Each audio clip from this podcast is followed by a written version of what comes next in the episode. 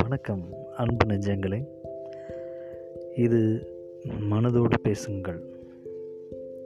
நான் உங்கள் ராம்.